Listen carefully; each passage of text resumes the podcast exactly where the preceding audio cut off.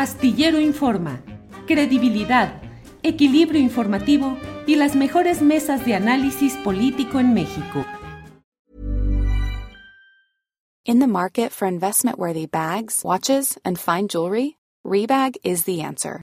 Rebag is a luxury resale platform where each piece is carefully inspected by experts to ensure quality and authenticity. Use Rebag to buy and sell finds from the world's top brands, including Louis Vuitton, Chanel, and Cartier. Head to Rebag.com and get up to 15% off your first purchase as a member with code REBAGNEW. Shop today at Rebag.com. That's R E B A G.com. And use promo code REBAGNEW for up to 15% off your first purchase as a member. I'm Sandra, and I'm just the professional your small business was looking for. But you didn't hire me because you didn't use LinkedIn jobs. LinkedIn has professionals you can't find anywhere else, including those who aren't actively looking for a new job but might be open to the perfect role, like me.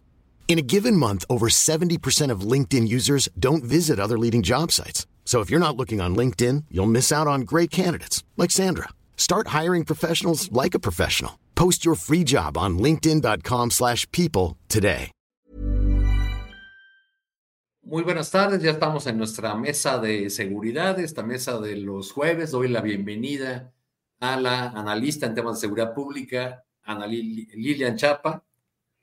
¿Qué Lilian tal? Chapa, bienvenida. Y al periodista José Pepe Reveles. ¿Cómo te va, Pepe? Muy bien, muy buenas tardes. Me da mucho gusto saludarlos a ambos y al auditorio. Es- esperamos este, que pronto se incorpore este, Guadalupe Correa Cabrera, pero pues nos vamos arrancando. Hay tantos eh, temas eh, en, los asuntos de seguridad en estos, en estos días. El año cierra eh, rudo. En primer lugar, con esta polémica abierta hace unos días en la conferencia matutina del presidente López Obrador, donde se presentaron nuevas cifras a partir de un censo de las personas desaparecidas en el país. Eh, la, la, polémica llegó incluso hoy a la, eh, nuevamente o volvió nuevamente a la conferencia matutina con el, el presidente de la República eh, defendiendo la metodología empleada y ofreciendo que va a haber mayores explicaciones en los, en los días venideros. Lilian Chapa, ¿cómo ha sido viendo esta polémica? Eh, hay también un pronunciamiento muy importante del Consejo Consultivo eh, Ciudadano eh, de, que, del organismo que tiene a su cargo la atención de, de la crisis de las desapariciones. Eh, ¿Cómo has visto eh, esta polémica? ¿Qué ángulos nuevos le ves en estas últimas horas?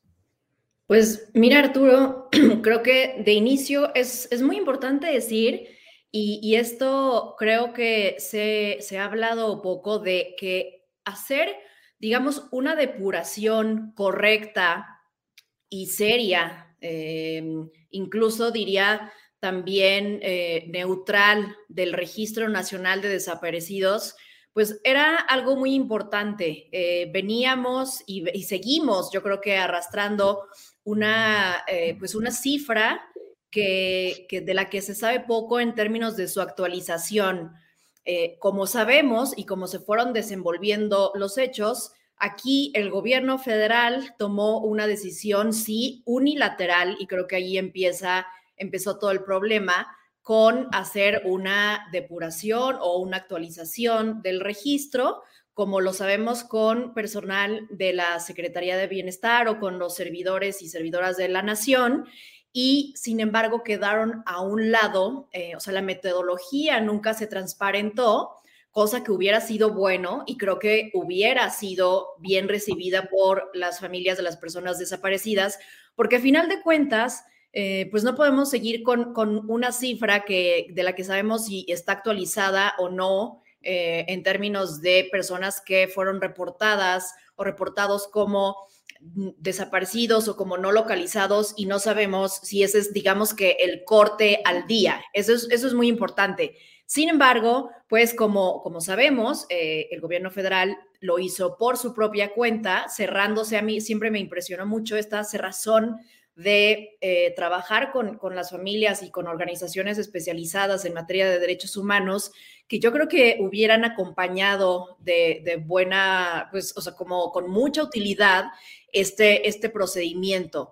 Eh, es decir, eh, creo que la mayoría de las búsquedas, como lo ha informado el gobierno federal, se, se llevaron a cabo pues acudiendo a los domicilios o también por llamadas telefónicas. El caso es que, pues, eh, acabaron, ahora sí que yo creo que retomando viejas prácticas de, las fiscalías, eh, de las fiscalías generales de la República e incluso tomando como parte de, del lenguaje que utilizan las fiscalías un poco para desentenderse de las investigaciones de los delitos que ocurren en todo el país. Esto, estas clasificaciones técnicas de las fiscalías que son como archivo temporal, eh, que no se encontraron indicios y así, así vemos el informe que hizo el gobierno federal diciendo que había personas, 26 eh, mil eh, registros sin datos y 36 mil sin indicios. ¿Qué es eso? No, no se entiende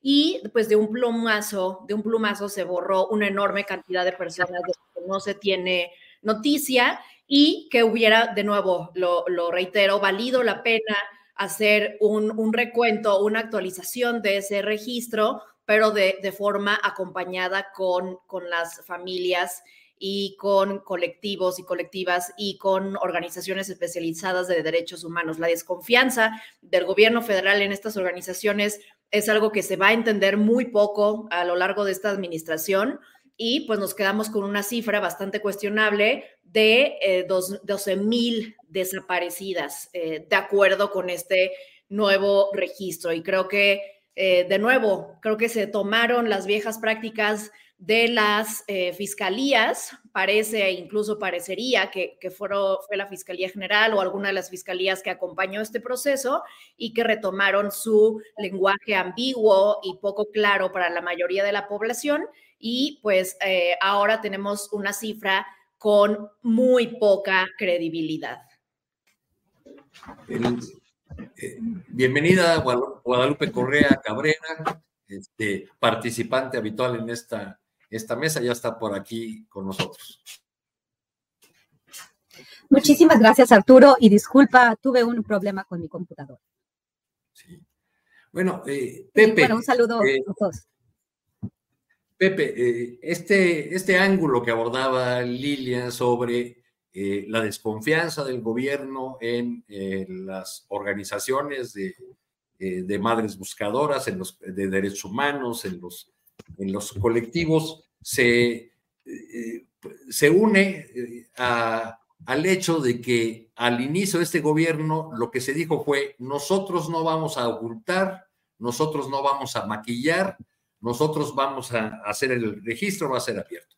Y hoy por la mañana hay, no sé si tú lo consideras una suerte de, rectificación o de aceptación por parte de, del presidente de que hace falta, hace falta explicaciones porque se ofreció que el día 27 van a, explicar eh, los funcionarios que ya estuvieron para dar a conocer esta cifra que mencionaba Lilian, van a explicar la metodología que llevó a la depuración de este padrón de personas desaparecidas.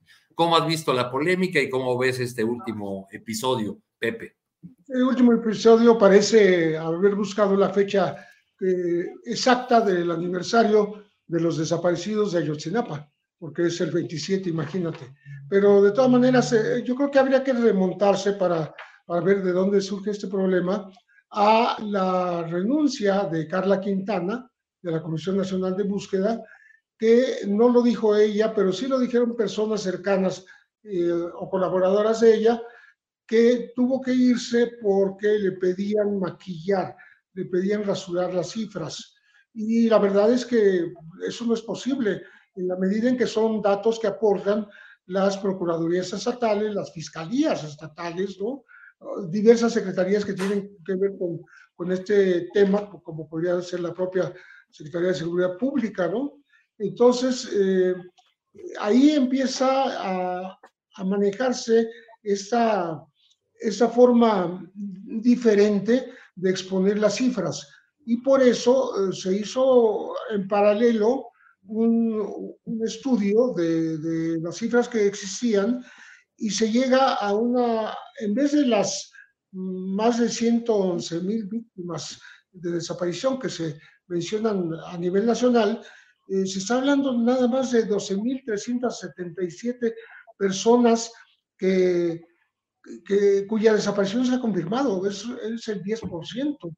Es escandalosa la diferencia que habría que, eh, como ya lo dijo Lilian, habría que esclarecer muy bien, porque eh, aquí en, en, el, en, el, digamos, el documento del pronunciamiento en contra de lo que dijo el presidente Andrés Manuel López Obrador, de los familiares de personas desaparecidas y de colectivos de todo el país, eh, dice, no aceptamos esa cifra, ¿no? la que estaba yo mencionando, 12.377 personas mm, eh, confirmadas, no aceptamos el dicho de que tienen datos suficientes, que no tienen datos suficientes para identificar a 26.090, es decir, otras que se están registradas y todo, pero no hay datos suficientes para encontrarlas, ¿no? Bueno, los datos los tiene que buscar la autoridad. No, no creo que los familiares de las víctimas eh, estén obligados o nos obligue la ley a ellos a aportar los datos. Creo que los datos que puede dar un familiar los aporta en el momento de la denuncia y eh, le toca a las autoridades investigar qué pasa con esos datos. Y finalmente, que no aceptamos que 36, más de 36 mil personas digan que no tienen indicio para buscarlas. Eh, ¿A qué le llaman indicio? O sea, habría que esclarecer todo esto, cómo se manejó eh, el recuento o la forma de, de contabilizar este crimen de lesa humanidad, de la desaparición forzada, porque pues es demasiado, hay demasiada diferencia entre 111 mil y, las 12 mil y cacho que se están mencionando como eh, precisamente eh, localizada, localizada, digamos, la información y corroborada su desaparición. Entonces, eh, creo que el tema que más Mm, preocupa o debe preocupar a este país y a quienes se interesan y les preocupa los, los derechos humanos de, los familiares, eh, deberían eh, insistir en que se rehaga un, una contabilidad que por ahora parece eh, ser muy divergente si se compara la cifra oficial antes de conocida estaba Carla Quintana, y la cifra ahora que se quiere reconocer mucho, mucho, muy menor. Eh, creo que esa es la tarea eh, a seguir. Eh, Guadalupe, frente a la tragedia que significa la desaparición de personas, frente al costo humano cotidiano que tiene para quienes quedan ahí, para quienes tienen la mala fortuna de que sus familiares sean desaparecidos, quizá suene un tanto rudo que nosotros estemos hablando de números, porque, eh, pues porque hay una historia detrás de cada uno de esos números, la historia de una vida interrumpida, de una familia que queda con el dolor y con la incertidumbre simultáneamente. Pero, ¿por qué son importantes los números? ¿Por qué es importante eh, esta contabilidad? ¿Por qué es importante contar con un padrón eh, digamos, aceptado por las, por las partes. Hay muchos actores que intervienen en este fenómeno, ya decía Pepe, este, las fiscalías estatales proporcionan números, sabemos que con distintas calidades, que, que no todas actúan de la misma manera, pero insisto ya para no alargarme, ¿por qué son importantes los números? ¿Por qué es importante esta polémica de números? Bueno, los números son cruciales porque estamos hablando de una tragedia humana de grandes magnitudes que empezó con la declaración de una guerra contra el narcotráfico por parte del presidente Felipe Calderón Hinojosa. Y desde ahí se, se empieza a... E, el, el, tema de un desaparecido para las familias. Aquí tenemos víctimas, aquellas que fueron, que, a las cuales su familia no las encuentra, y las familias. Y entonces esto nos ayuda a dimensionar un una parte de la tragedia que hemos vivido como mexicanos. Y también nos ayuda a entender cuál ha sido en la trayectoria en el tema de la resolución del problema de la seguridad en México. Y aquí es donde, donde encontramos una situación muy complicada. ¿Por qué? Porque en este pues, sexenio, una de las principales, las principales problemáticas, ¿no? Se dice que se ha avanzado mucho en el tema macroeconómico, en el tema del peso, que está muy fuerte, las, las obras eh, importantes de infraestructura, el tren Maya, el aeropuerto. Pero el, el tema de la seguridad tenemos una problemática muy, muy importante. Entonces, estas cifras, el tema de los desaparecidos por sí mismo es una tragedia humana, el tema de los homicidios, pero los desaparecidos, ¿dónde quedaron estas personas, estos cuerpos? ¿Quién los desapareció? Estamos hablando de desaparición forzada por parte de quién, o sea, ¿quién, quién desaparece a estas personas?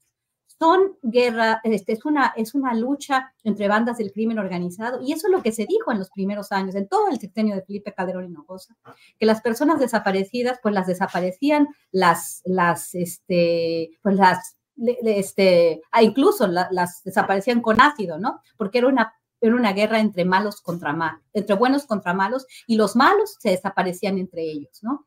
Y luego nos vamos enterando, de acuerdo con las diferentes historias, con las diferentes eh, investigaciones, que muchas de estas desapariciones se dieron por parte de la misma autoridad, de los militares, de la Policía Federal. Y esto es importantísimo porque no podemos determinar por esto, este número, esta cifra negra, cuál es y la magnitud de la responsabilidad de la autoridad en las diferentes administraciones, no solamente las pasadas, sino la presente.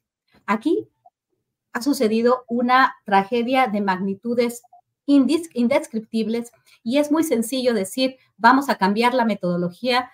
Eh, hubo una polémica muy importante cuando se presentan estas cifras para la Ciudad de México, cuando Martí Batres dice que solamente el 7% de los números fueron víctimas de delito. Y entonces eh, se, se, habla de una nueva metodología. Y la forma en la que hablaron, por lo menos hay que hacer una mayor investigación, porque tampoco se puede decir que, que, que ahora están haciéndolo todo mal, aunque realmente se puede ver que, un, que, un, que, una, que una reducción tan importante, pues parecería ser, además, obviamente, del, del, del de lo que sucede con Carla Quintana, de la denuncia que hace Carla Quintana, pues podríamos pensar que hay algo muy malo pasando aquí. Y bueno, de una cifra de 111 eh, mil hacia este, una cifra de más de 12 mil, este, de, 12 mil personas, el, la, como, como bien dijo, ¿no? Este, como, bien dijo Pepe Rebeles, es, es algo que no se puede entender, pero quiero, quiero también hacer una, una acotación. A la metodología.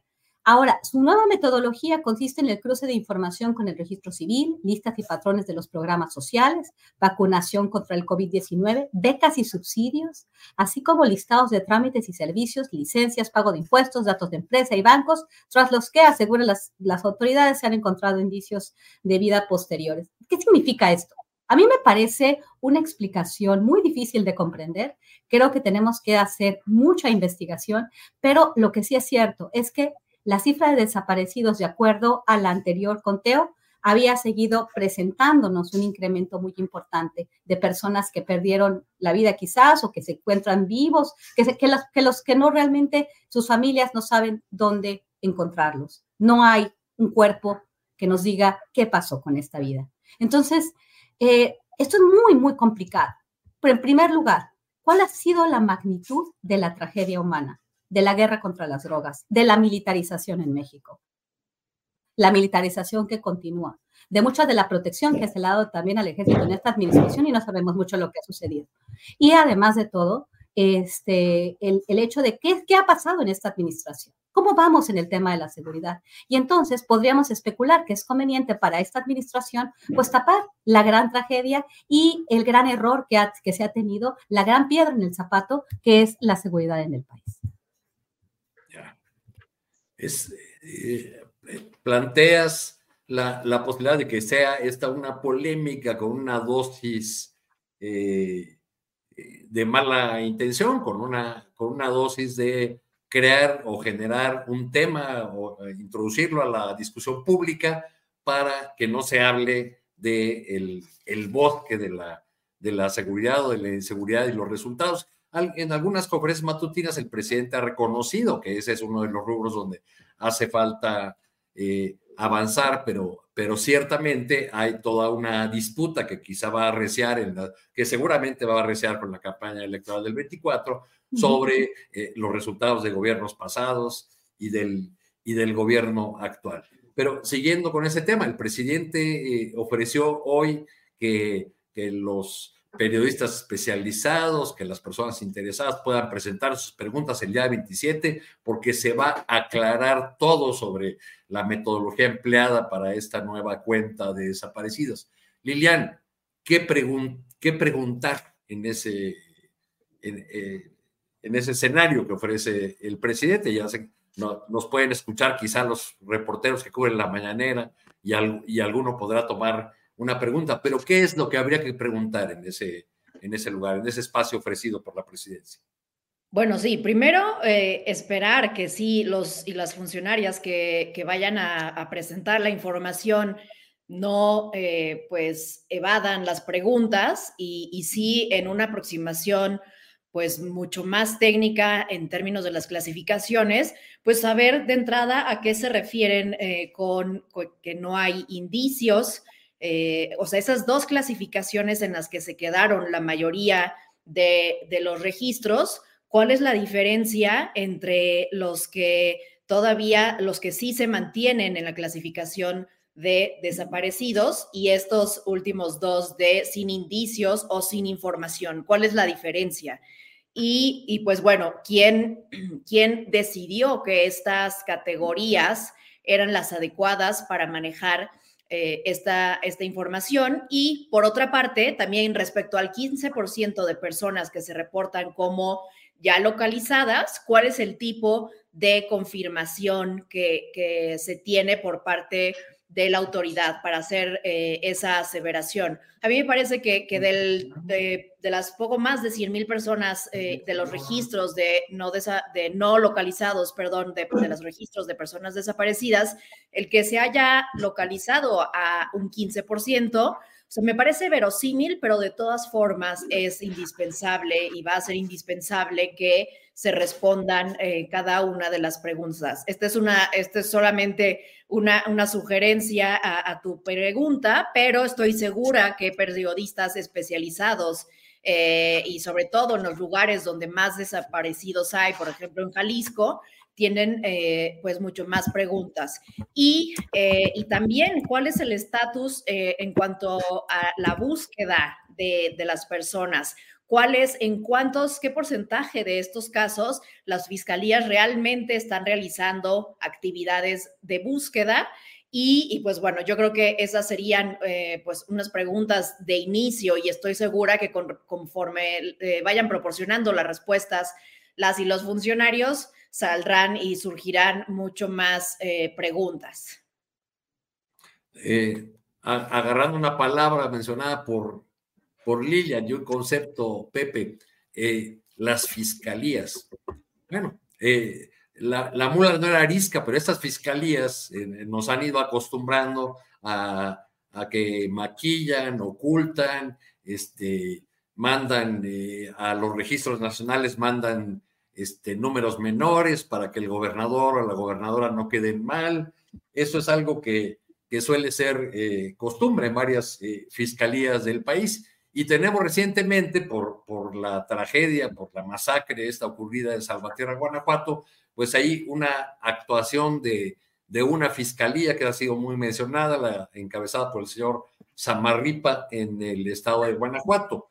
Eh, a diferencia de, de hechos anteriores eh, similares, el presidente López Obrador ha, sido, ha ido, digamos, con más cuidado con el, con el tema y ha dicho que hace falta investigar sobre los motivos de ese, de ese ataque. ¿Cómo has visto este fuego cruzado? No es la primera vez que se presenta entre el gobierno federal y eh, Guanajuato y particularmente su fiscalía eh, y, y, cómo quedan nuevamente las víctimas y las familias frente a esta guerra política que se, que se arma alrededor de una tragedia como la ocurrida en Salvatierra. Pepe, sí, ahora que respondo, quería nada más hacer un pequeño comentario último con respecto de las desapariciones. Entró un personaje eh, en, este panorama que no estaba a la vista durante toda la vida, durante mucho tiempo, que es Martí Batres. Martí Batres dio mm, eh, los resultados de una encuesta propia de la Ciudad de México, en donde habla que 44.8, casi 45% de, de los desaparecidos se fueron por su propia voluntad.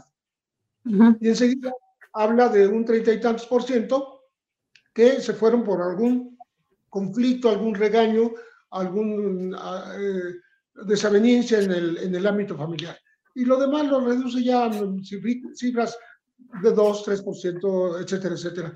También habría que explicar cuál fue la metodología y si esa fue la, la, una copia fiel de lo que hizo la, la federación, ¿no? Del gobierno federal. Bueno, nada más eso como... Y, y, habría que saber si fue este, una acción, la de Batres, sabiendo o queriendo ayudar o simplemente fue mal timing, ¿verdad? Porque, porque, no, porque no era un buen momento para dar esos números.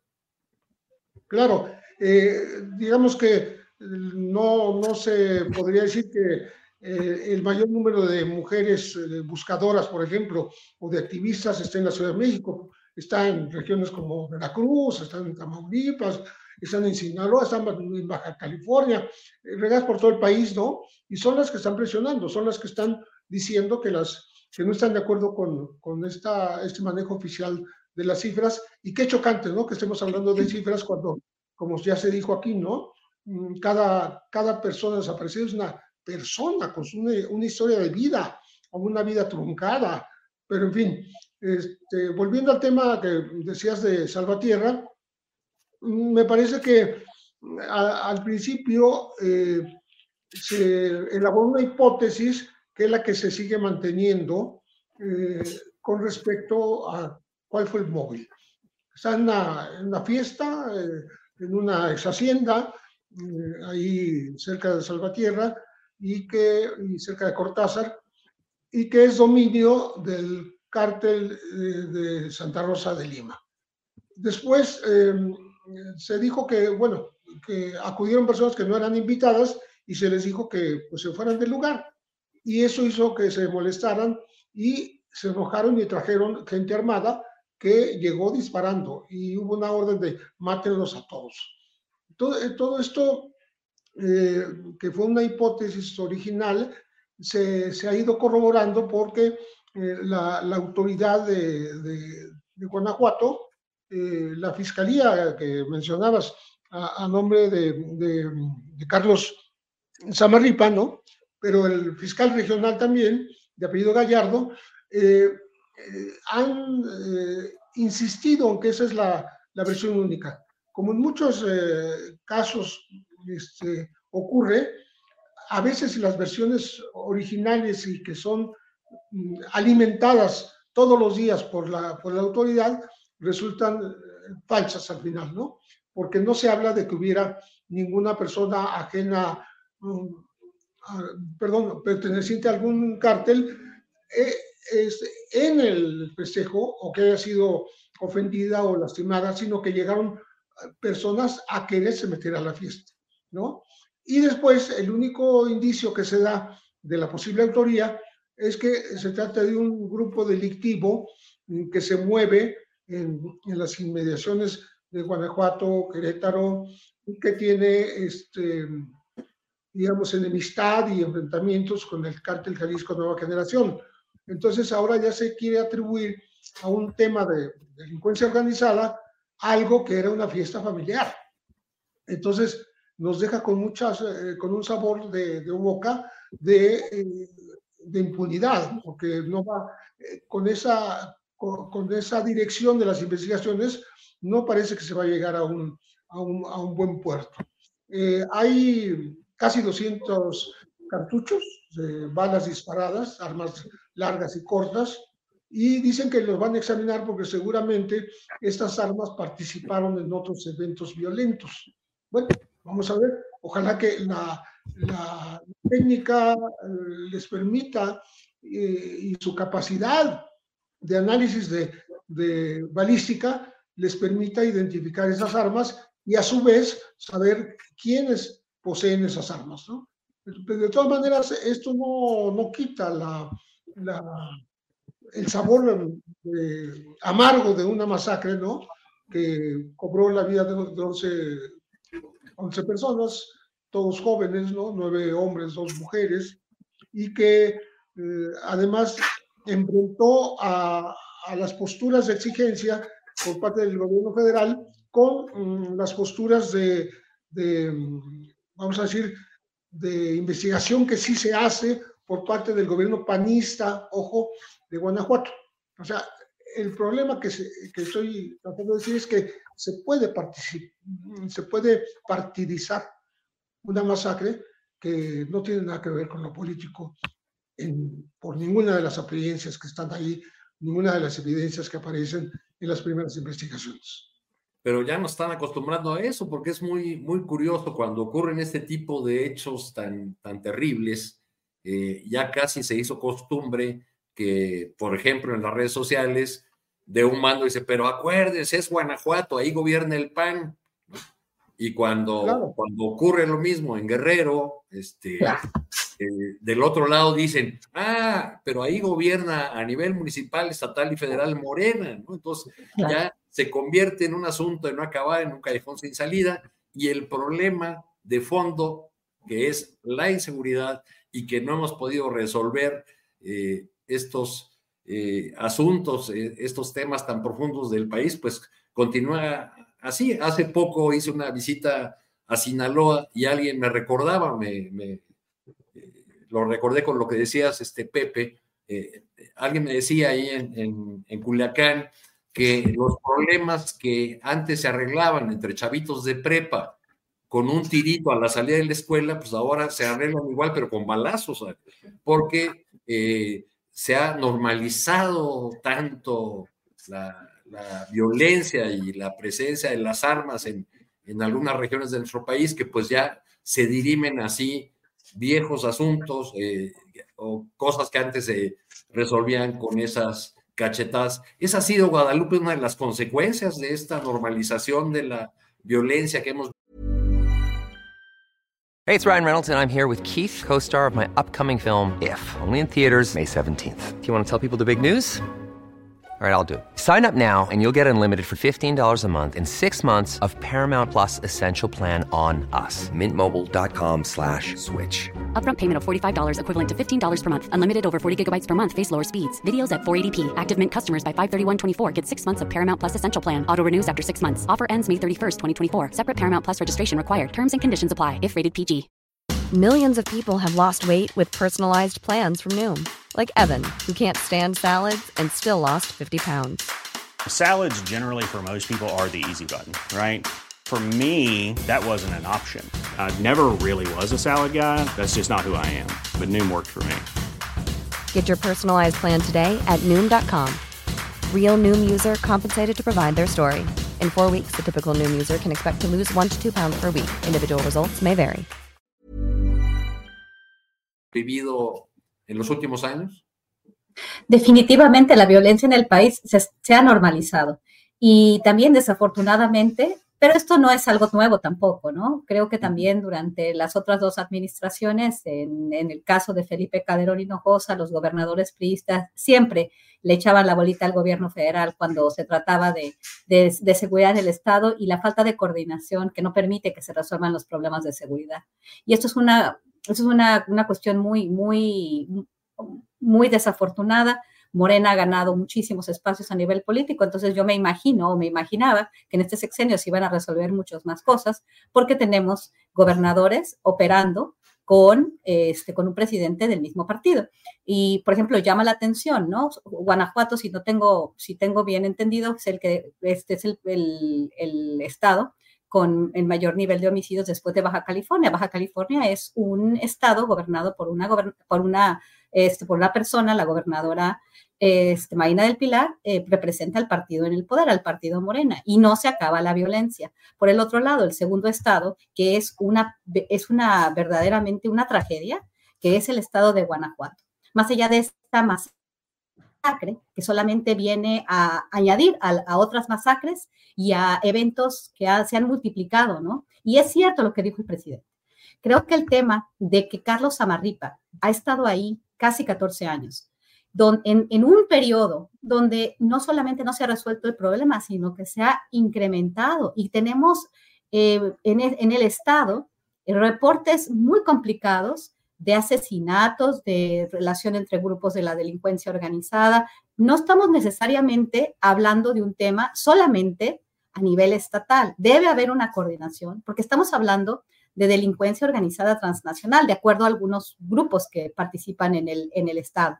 Y no hay una coordinación, porque estamos hablando del PAN y estamos hablando de Morena. Pero definitivamente hay algo muy, muy oscuro y muy complicado de entender. Está este, esta, pues el papel que juega el fiscal estatal.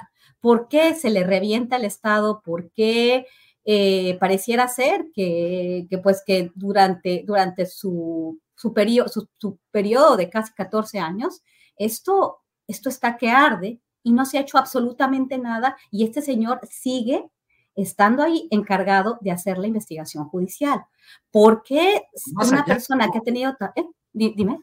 Más allá, Guadalupe, porque fíjate que en Guanajuato me es jefe de toda la atención a los temas de seguridad en Guanajuato, no solamente en la fiscalía. O sea que él manda también en los hechos en la Secretaría de Seguridad. Es, digamos, eh, la, voz mayor, el, el, que manda ahí, y un, un, hombre además que ha sido condecorado, como lo fue García Luna en su momento, por, por eh, la FBI, por la DEA, en fin.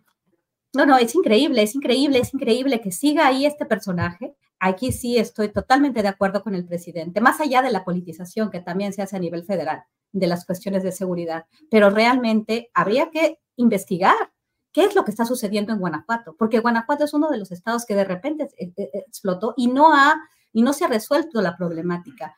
Realmente no sabemos bien, porque siempre y esto y esto es una cuestión a nivel este, nacional, ¿no? El cártel Jalisco Nueva Generación, el cártel de Sinaloa, las peleas, el cártel Santa Rosa de Lima, y no sabemos realmente, más allá de las víctimas, más allá de, los, de, la, de las personas que participan en estos grupos, quién está liderando y quién se está beneficiando de esta violencia, ¿no? Y ahí es donde, donde tendríamos que preguntar, ¿cuál es entonces el papel de las autoridades? Porque no se puede entender eh, la el, éxito de algunas organizaciones o inclusive las pugnas entre ellos porque hay espacios de negocios criminales sin la protección de autoridades de diferentes niveles. Realmente aquí Carlos Amarripa debe dar cuenta de lo que ha sucedido en estos años, en estos casi 14 años en el estado de Guanajuato. Eh, teníamos agendado para esta, agendado para esta mesa, Lilian, Guadalupe, Pepe, el, tema de la desaparición del líder wixárika, Maurilio Ramírez. Por fortuna, estoy leyendo que ha aparecido con vida.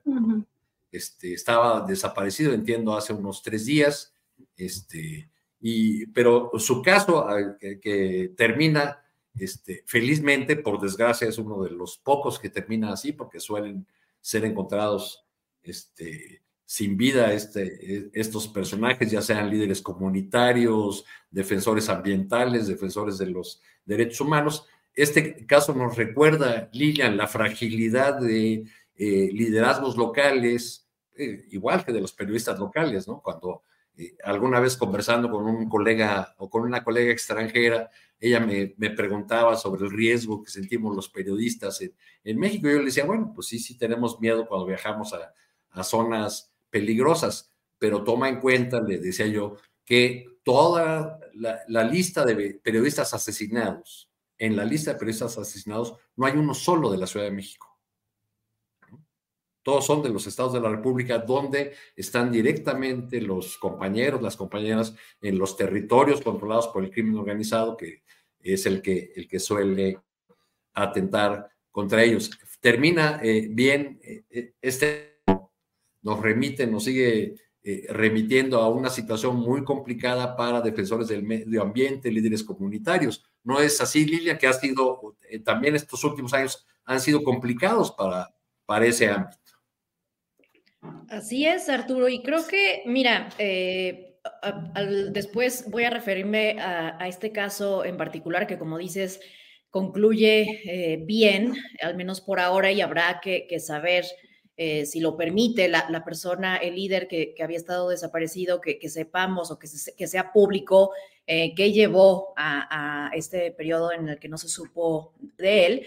Pero sí quiero comentar eh, y, un poco regresando al tema de Salvatierra y en esto que también es de ataques contra la vida de defensores de derechos humanos, de periodistas, esta incapacidad del, del Estado mexicano para hacer ni siquiera una persecución penal estratégica para frenar la incidencia de estos delitos, sobre todo considerando que el factor común eh, en ellos son organizaciones del crimen organizado que se ven de alguna u otra forma afectados, ya sea por defensores y defensoras del territorio, por periodistas en, en sus investigaciones y en el caso, por ejemplo, de Salvatierra, que eh, parece que no fue una cuestión de, por supuesto, de crimen organizado en cuanto a un negocio que salió mal, sino más bien, como lo decíamos, ya es esta convivencia tan nociva entre el crimen organizado y las sociedades en las que, en las que está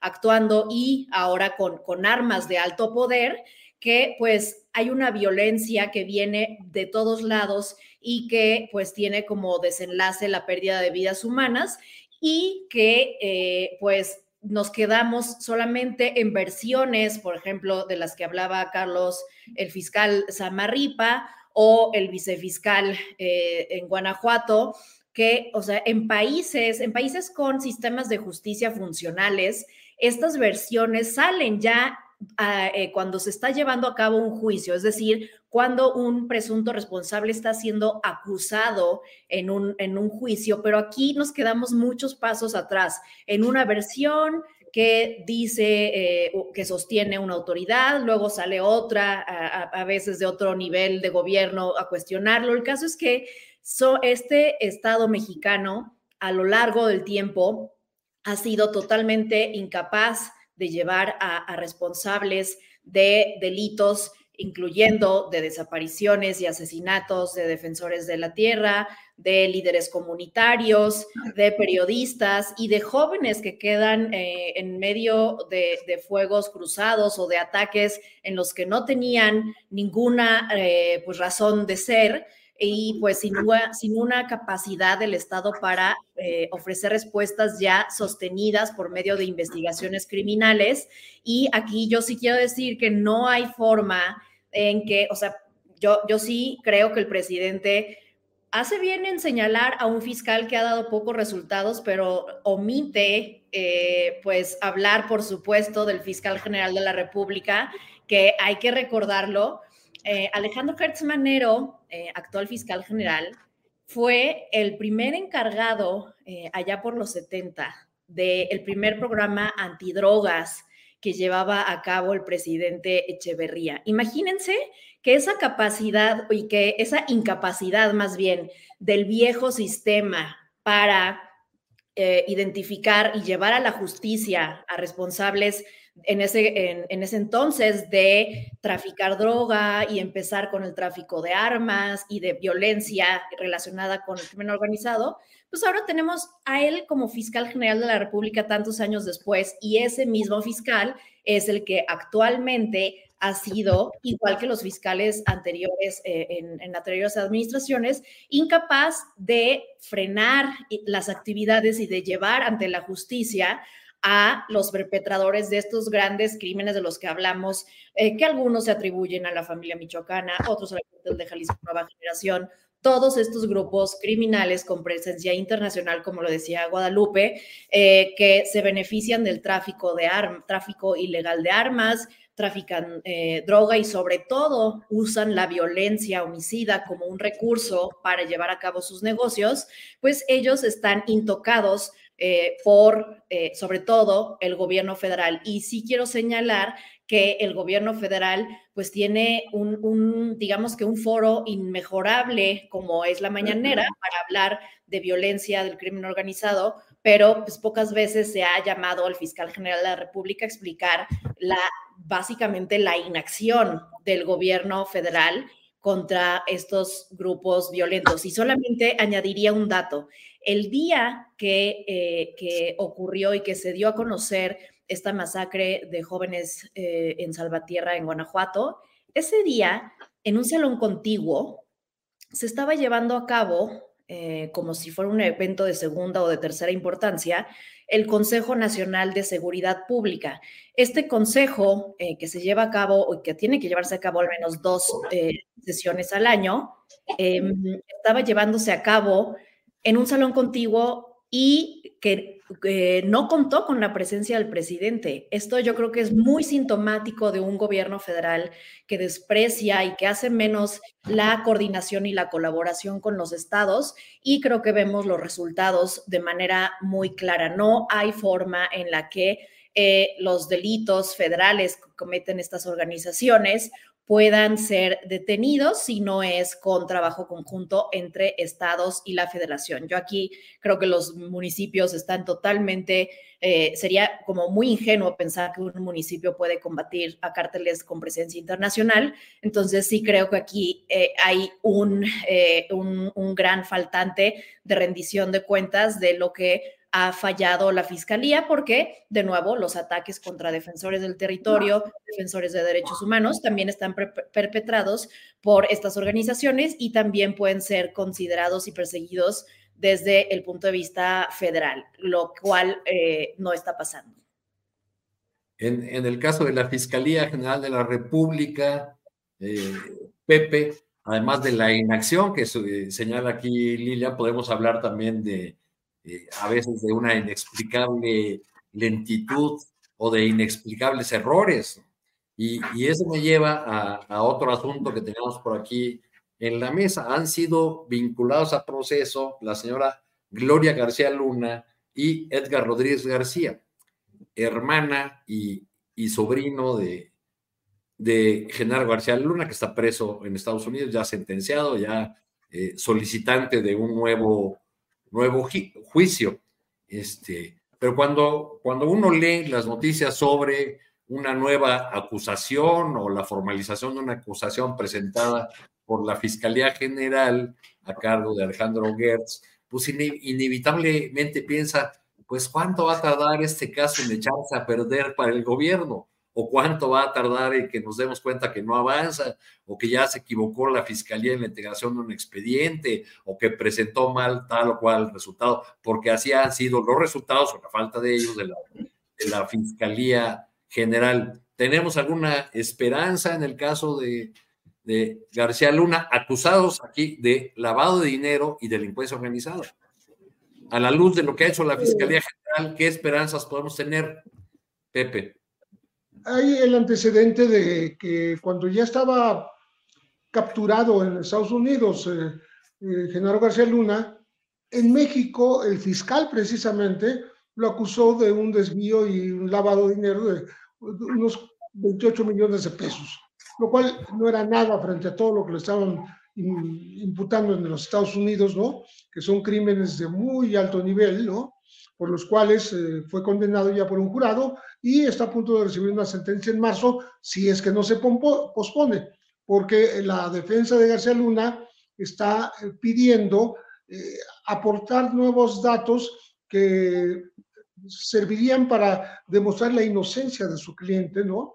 Pero pues, estuvieron todo el tiempo, todos los meses que estuvo acudiendo al jurado y no lo hicieron. La única que acudió a defender a su marido fue justa, justamente eh, Cristina Pereira de, de, García Luna, este, y ahora quieren rehacer el juicio, va a ser muy difícil, yo creo que es un intento fallido, eh, a mi modo de ver, pero además, eh, el, lo que se está haciendo en México ahora de, de ordenar la captura de Gloria García Luna, del sobrino Edgar Anuar Rodríguez, que ya se mencionó, pero también ya la situación a proceso del tío, que es Osvaldo Luna Valderrábano, nos habla de que hay toda una complicidad familiar en los negocios, en las triangulaciones, en la eh, fundación de empresas, de las cuales después ellos son este, los principales administradores, ¿no?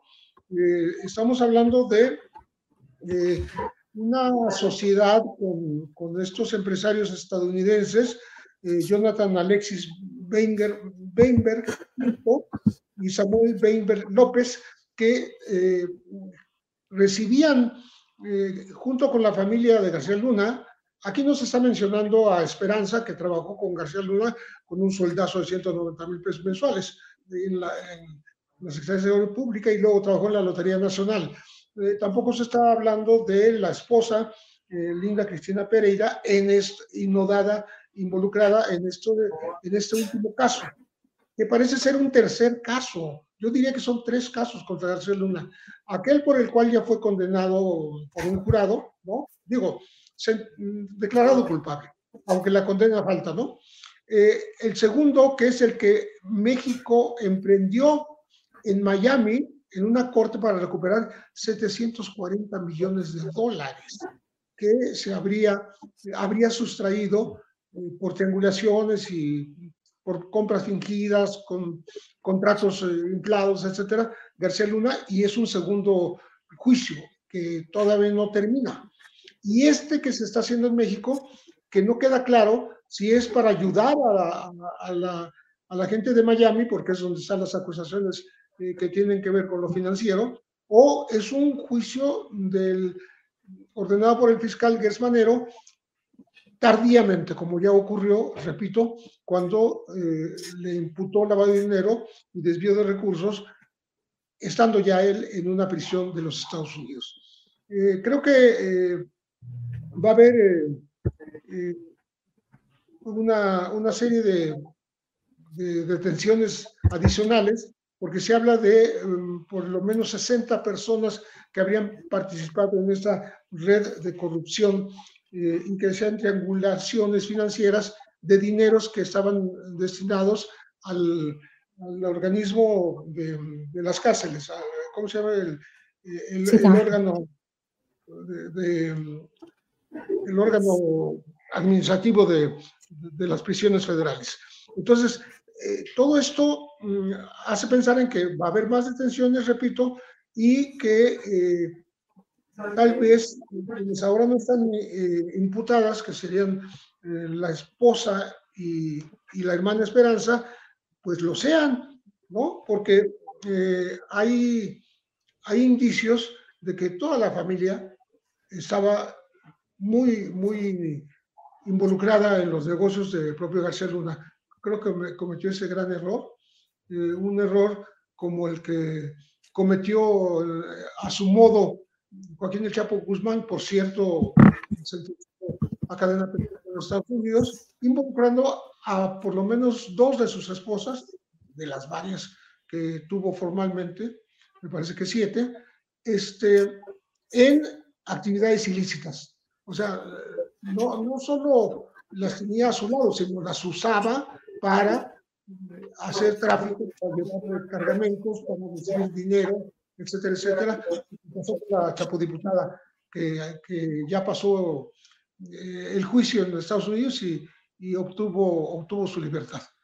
Pero bueno, estamos entonces en la mitad, creo yo, no, ni siquiera la mitad, los inicios de una investigación que, este, por si acaso García Luna lograra rehacer su juicio y, y, algún día lo devolvieran a México, no, eso no va a ocurrir. Pero aquí ya le tienen preparado este otro, este otro expediente muy delicado también y que involucra muchos miles de millones de pesos. Nos vamos acercando ya al final de esta, de esta mesa. Les voy a pedir a los tres eh, para no, no seré yo quien rompa la tradición, un comentario final eh, o, postrecito, como le ha dado en llamar eh, Julio Astillero. Por supuesto, Guadalupe, que te puedes referir al tema que acabamos de, tocar de García Luna, pero además de eso, si quieres hacer algún comentario final, yo estaba pensando para cerrar la mesa, pero por supuesto que lo dejo a, a lo que ustedes dispongan. Viene 2024 con sus 7000 spots electorales, donde las distintas campañas van a abordar este, todos los temas del país, supongo. va a ser muy interesante ver qué dicen en materia de seguridad los distintos, los distintos bandos. ¿Quién tirará el, primer spot en materia de seguridad? Me preguntaría yo, pero el tema que quieren, quieran para cerrar, eh, Guadalupe, por favor. Sí, muchísimas gracias, Arturo. Bueno, eh, yo quisiera solamente decir eh, con respecto al tema de Genaro García Luna, ¿no? El tema de Genaro García Luna, se están vinculando a proceso a la hermana, al sobrino, la familia de García Luna, como si lo que, pasara, lo que pasó durante el sexenio de Felipe Calderón Hinojosa solamente fue cuestión de un solo hombre, ¿no? En Estados Unidos sí, eh, ya, se, ya, ya hubo un juicio donde se le acusa de vinculación con el cartel de Sinaloa sin mayor prueba que la del testimonio de testigos protegidos, cuando supuestamente había, y lo he dicho en muchísimas ocasiones, cuando supuestamente había eh, muchísimas evidencias y millones de, de, de hojas con, con estas evidencias que no se presentaron, se adelantó el juicio, pero en México, en México sí, hay mucho, mucho muchísima más tela, yo creo que de dónde cortar. Todo esto que se está descubriendo, que no solamente vincularía a Genaro García Luna, me imagino que por el número de recursos que, a los que tenía acceso eh, Plataforma México y todos los contratos que se dieron en cuestiones de, de tecnología, de vigilancia, por lo de Plataforma México en especial, el tema de los, de los centros penitenciarios, es es muy complicado nada más pensar que García Luna era el, hombre malo, ¿no? O la gente más cercana a los tres, tres, personajes. Creo que aquí la Fiscalía no ha hecho un trabajo y, con, y en esto coincido completamente con, con, Lilian porque la Fiscalía General de la República a nivel federal, investigación judicial, no, no nada más ha dado, no ha, ha dado mucho que a este, a, este, pues ha planteado pues un, este, dudas grandísimas, ¿no? Realmente el papel del fiscal general de la República, el señor Getz Manero, ha sido, ha sido triste, ha sido desafortunado y también llamaríamos, y hemos, lo hemos hecho muchas personas, a, también a decir, bueno, una renuncia porque no se ha hecho lo que se debe hacer, se han integrado pésimamente los expedientes. En el caso de García Luna, ¿cuál fue la, por ejemplo, se plantean preguntas, cuál fue el papel del presidente de México en ese momento, cuando era su hombre fuerte, cuando era su hombre de confianza, cuando todas las personas que estaban cerca hablaban de Genaro García Luna, porque Genaro García Luna era, era, era el, preferido del presidente y era el hombre eh, más cercano y el que operaba la estrategia de la mano también de las agencias estadounidenses. Entonces, aquí hay, una, hay, una, hay un cuestionamiento muy importante y con relación rápidamente a lo que va a pasar en 2024, va a haber una serie de acusaciones porque todos ya los partidos más importantes, ahora, bueno, el PRI ya se ha vuelto, muchos personajes que son parte de Morena, de, de hecho,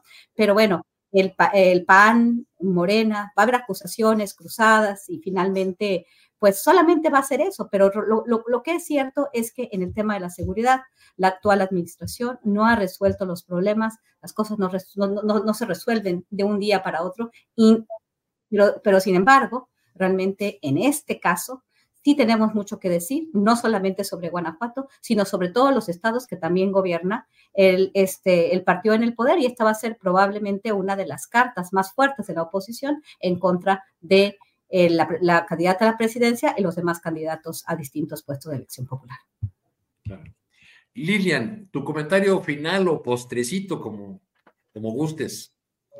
Así es, yo creo que, eh, pues Arturo, ya empezamos a escuchar algunos de los spots en materia de seguridad que, vienen por parte de Claudia Sheinbaum y creo que aquí se comete eh, el error y yo creo que va a ser parte de la estrategia de que querer extrapolar lo que ocurre o lo que se llevó a cabo en la Ciudad de México y plantear que es posible que eso se lleve a cabo en el resto del país, como si fuera una situación comparable lo que pasa en una ciudad compacta como es la Ciudad de México con el resto del país eh, que, tiene eh, alta presencia y muy clara de organizaciones criminales con alto poder de fuego y ningún temor de, hacer demostraciones violentas. Creo que eso es lo que vamos a ver. Sin embargo, yo creo que lo que hay que preguntarle y lo que habremos de esperar como una respuesta es ver con qué instituciones vamos a afrontar esta eh, crisis de violencia relacionada con el crimen organizado,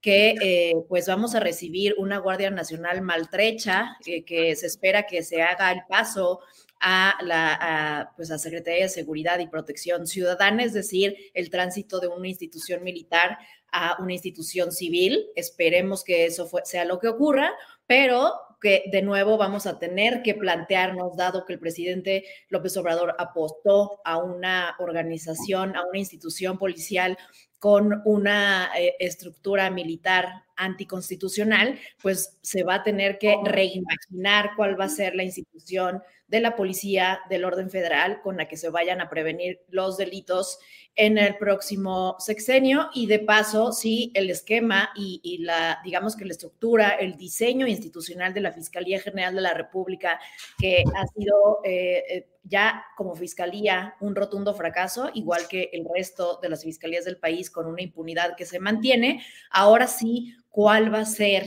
eh, esta nueva, yo digo que reforma necesaria a las instituciones de justicia penal. Y eh, por último, eh, el crimen organizado ha avanzado en este sexenio sin cortapisa y ha causado eh, tragedias, muy grandes tragedias en varios estados del país, masacres, en fin. Vamos a ver cuál es la nueva oferta de las de las candidatas y candidatos que se presenten a esta contienda presidencial. Em, yo creo que esa es una de las grandes preguntas que vamos a, tener que plantearnos a partir del próximo año. Gracias, Lilian. Eh, pues antes de, despedir eh, esta mesa y el programa, yo quiero agradecerles a, los tres. Ha sido para mí un honor este, coordinar o moderar esta mesa. Y don Pepe Rebeles, por favor, su comentario final o postrecito. Muy breve. Eh, pues se filtró eh, que habría habido un viaje al extranjero de Omar García Harfuch, motivado por amenazas de quienes eh, fallaron en el 2020 para matarlo allá en, las lomas de Chapultepec. lo desmintió el propio García Harfuch, porque dijo que se tomó unos días con su familia, que tenía mucho rato no ir de vacaciones con ellos y que no había nada, pero sí admitió que durante su largo camino a las policías sí ha recibido amenazas, pues eh, avisos y, y, pues no solo eso, sino este episodio que hablábamos de hace del 2020, ¿no? Y lo curioso es que en aquella época García Harfuch incluso identificó, estando en el hospital, o sea, unas horas después del, del atentado, mm, en donde recibió algunas heridas no, no de gravedad, eh, dijo que los autores eran el cártel Jalisco Nueva Generación. ¿Cómo sabe alguien que es atacado de esa manera y que se va directo al hospital eh, sin saber cuáles son las, las personas detenidas, a, a qué grupo pertenecen? Que eran de Cártel Jalisco de Nueva Generación. Entonces, me parece que hay algo de mediático en todo esto, tanto entonces como ahora. Y lo, desmintió, pero queda eh, en el ánimo de la gente, de la ciudadanía, pues que es un hombre eh, que hace bien su trabajo y que por eso está siendo atacado por grupos criminales. Eh, creo que incluso lo que comentaba Lilian hace rato, si si Claudia Sheinbaum va a poner como ejemplo lo que mm, se ha hecho en la Ciudad de México, pues va a poner de ejemplo a Omar García pues, entonces, este, creo yo que, que merece un comentario y, y qué bueno que salió a desmentirlo rápidamente, como lo desmintió el propio presidente, por supuesto, descalificando la información sin fuentes de Carlos López de Mora, que al día siguiente insistió en que era cierto lo que él había publicado ya, se va convirtiendo ese tipo de polémicas en un acto de fe, ¿no? Cada quien cree lo que quiere creer.